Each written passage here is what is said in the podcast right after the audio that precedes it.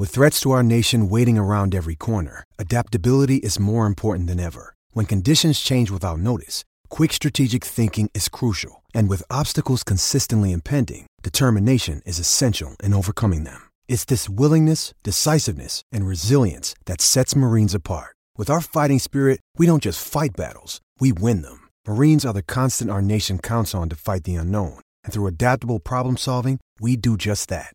Learn more at marines.com. Welcome to That's Good Sports. I'm Brandon. The Broncos aren't as good as I hoped, but I'm okay with that, Perna. Is it because I've been beaten into submission? No. It's actually because there are some positive things happening with this team that nobody wants to fucking talk about. Denver is 3 and 6. And on their bye, well, they were on their bye week. I meant to post this video Saturday, but it's a little late. I wanted to use this episode to talk about some of the players, uh, the issues that I haven't had time to discuss, everything from John Elway, the GM, uh, to surprise performers like Alexander Johnson, and why none of this matters, really, until they find a viable quarterback. Let's get sports. This is your daily NFL podcast of That's Good Sports. It's football that's good. Humans have been shaving for thousands of years, and the secret to a great shave? Well, not closing your eyes when you do it, but also using Harry's. Now, I love Harry's because it gives me a close shave with an easy glide and has a low price. Do us a favor and check out harrys.com slash bluewire for your free trial today. Harry's is a return to the essential. Quality, durable blades at a fair price, just $2 per blade. Listeners of my show can redeem their Harry's trial set at harrys.com slash bluewire. You'll get a weighted ergonomic handle for a firm grip five blade razor with a lubricating strip and trimmer blade, rich lathering shave gel with aloe to keep your skin hydrated, and a travel blade cover to keep your razor dry and easy to grab on the go. Go to harrys.com slash bluewire to start shaving better today. And keep those eyes open when you shave. The Broncos are 3 and 6, and by my math, that is a losing record and it puts them at the bottom of the AFC West, even though the Chargers are coming in hot for that last spot. Now, I believe the Broncos are better than their 3 and 6 record, and also exactly as good as their 3 and 6 record. Both of those things can be true, as their defense has grown into a unit that is far better than that number. Uh, the offense has been exactly a losing record type team for most of the season, and that is because the offensive line is dicey at best, and Denver still hasn't figured out the quarterback situation. But Drew Lock has finally started practicing, but the Broncos have not revealed a plan for him. So, to the offensive line, especially the tackle positions. It is still an area of concern and arguably John Elway's greatest area of failure as a GM. The Garrett Bolles pick was the wrong pick, and no matter who they sign to play right tackle, it doesn't work. You can't you can't blame new signee Ja'Wuan James for his injuries this season, and maybe he can get healthy and maybe he will be solid, but at this point, it's still another failure. I should at least acknowledge that Elijah Wilkinson has played pretty good in back to back weeks. But Another thing to keep an eye on is how the quarterback affects the offensive line. In a small sample size with Brandon Allen, the line looked more competent against a tough Browns pass rush, and part of that is due to Allen being able to maneuver the pocket and scramble when there's nothing open, something Joe Flacco called wasting my precious energy. Now, John Elway should have drafted Lamar Jackson and so should have every other team who is in the market for a quarterback in that draft. That is clear and obvious now. Everyone wants to bitch about Elway not finding the next franchise quarterback. Like that was magically supposed to happen after one of, if not the best quarterbacks to ever play the game retired in Peyton Manning. Should former QB John Elway reevaluate how he evaluates QBs in the most inception like way possible? Yes. But finding a franchise quarterback is uh, difficult. It's like the hardest thing to do unless you're the Colts or Packers. Right now, the last quarterback taken in the first round, Lamar Jackson, is better than Baker Mayfield, Josh Allen, Sam Darnold, and Josh Rosen, all guys taken before him. So forgive me for not wanting to piss in Elway's face for failing at drafting the most difficult position in sports. But those are the negatives. The positive, the Denver defense is playing well with guys you've never fucking heard of. Alexander Johnson was named to the Pro Football Focus Team of the Month, and whether or not you agree with Pro Football Focus's grades, that's impressive. Before you ever decide, though, to talk shit about Elway's ability to evaluate talent, keep in mind that the team had a giant hole at inside linebacker before Elway reached under the couch cushions and found Alexander Johnson, who hasn't played since 2014 prior to this season. He gets inserted into the lineup in week five against the Chargers, and all he's done is compile 41 tackles, a sack and a half, three passes defended, and an interception. That's the most tackles for any Bronco player through five games ever. The osteoporosis bus driver has been a major reason this defense has been one of the best in the league since he and Mike Purcell, another scrap heap pickup, joined the starting lineup. So, first, credit John Elway. Second, credit Vic Fangio. And then third, credit John Elway for hiring Vic Fangio. Then we've got Diontae Spencer, a guy I've wanted to talk about. Before you talk any more shit, though, about John Elway's ability to evaluate talent, keep in mind the team had a giant hole at punt returner for the last five years before Elway reached under the Chesterfield, that's what Canadians call a couch, and found Diontae Spencer. Spencer is averaging 8.4 yards per punt return, uh, 29 per kick return, with longs of 42 and 60 in each category. I'd say he reminds me of Trindon Holliday, but at 5 foot 8, he even makes Holliday look like his own personal mini me. And the fact that I never worry about him dropping a punt is really all I wanted, and I think he's to break one. The secondary. Every part of the Broncos secondary is playing better. The defense took a little time to come together. We were slapped in the face with the sackless, turnoverless unit for what, four weeks?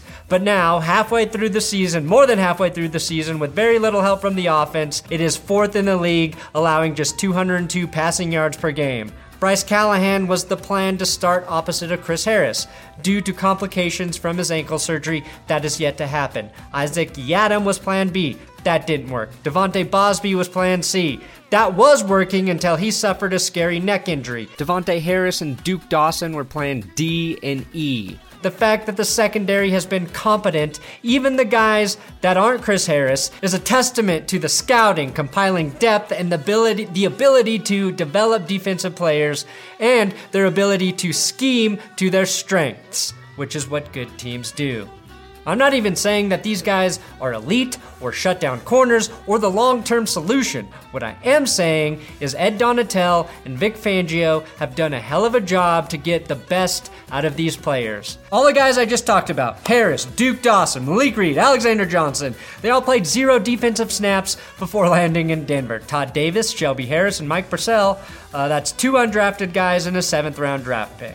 Back to Mike Purcell for a second. He had been cut 10 times before, before this season, and he's playing the best football of his life, as is Derek Wolfe right now. Sometimes guys just need to find the right system to excel. Sometimes they just need to be given a chance. Sometimes they need the right coach to utilize their skills. I think some combination of that is occurring right now. Another point is recognizing players who are capable of growth. Some guys don't adapt, and you have to give credit to Mike Purcell himself for constantly working on his game. It's not an accident he went from a fringe player to a solid starter. Then we have Justin Simmons, who owns the longest active streak of consecutive snaps played at 1,582 among NFL defensive players since the start of 2018 season. His contract has to be priority number one for the Broncos, as he will be an unrestricted free agent this offseason. I hope they get a deal done during this current season, and Simmons becomes the first player in Broncos history to play in 5,280 consecutive snaps.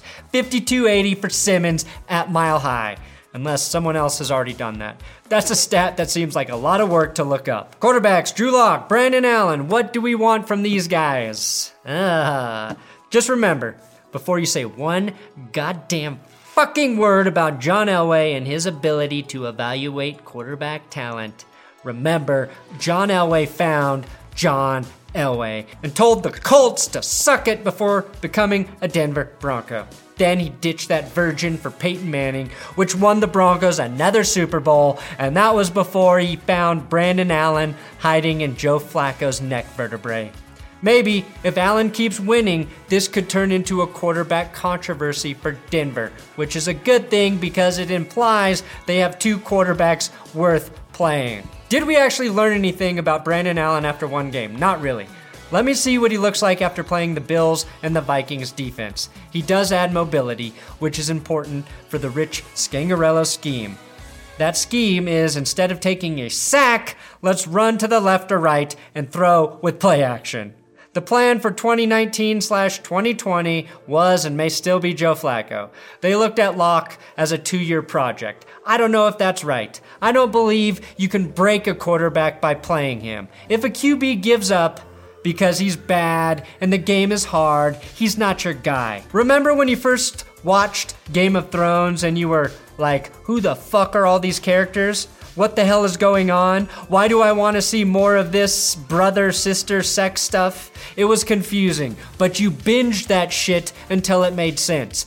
That's how you coach a quarterback. Now, Joe Flacco getting injured is probably the best thing that could have happened for the Broncos offense. I don't mean that in a mean way, or that I wished Flacco would jack up his neck, or wait, is it jack his neck up? If jack isn't followed by off, I always confuse the order. But if he is not the answer moving forward, and I firmly believe he is not, you have to keep exploring quarterback options until you find something. Is that Brandon Allen? I don't know. Is that Drew Lock? I don't know. But the sooner we get a sample size big enough from both of those guys to evaluate, then you can know and add players accordingly. And then the sexy skill positions, I actually feel pretty good about Courtland Sutton is a very good wide receiver. We know that. They got to find somebody to replace Emmanuel Sanders' production. I don't know if that's going to be DaeSean Hamilton. I was very high on Hamilton, but we haven't seen a lot out of him on the field, so I'm thinking he might not be the guy. But I feel like once you solve the quarterback conundrum, then you can excel with your skill players. Noah Fant finally had a pretty damn good game, and if he turns into a real receiving threat at tight end, that is something to be excited about. Then we have State of the Kickers. Not much to say other than the Gooch Master has been splitting the Gooch at a good rate thus far. 15 of 17 on field goals if you take out the 64 yarder in the infield dirt in Oakland. In a league where it seems like there's more uncertainty at kicker than ever, and every extra point is an adventure, McManus has always been steady, and that's a great asset to have for the team. It's chaos at that position. There are 17 kickers hitting less than 80% of their kicks. Robbie Gould is the highest paid kicker ever, and he's only made 13 of his 20 attempts. If you can find a reliable one, you keep him.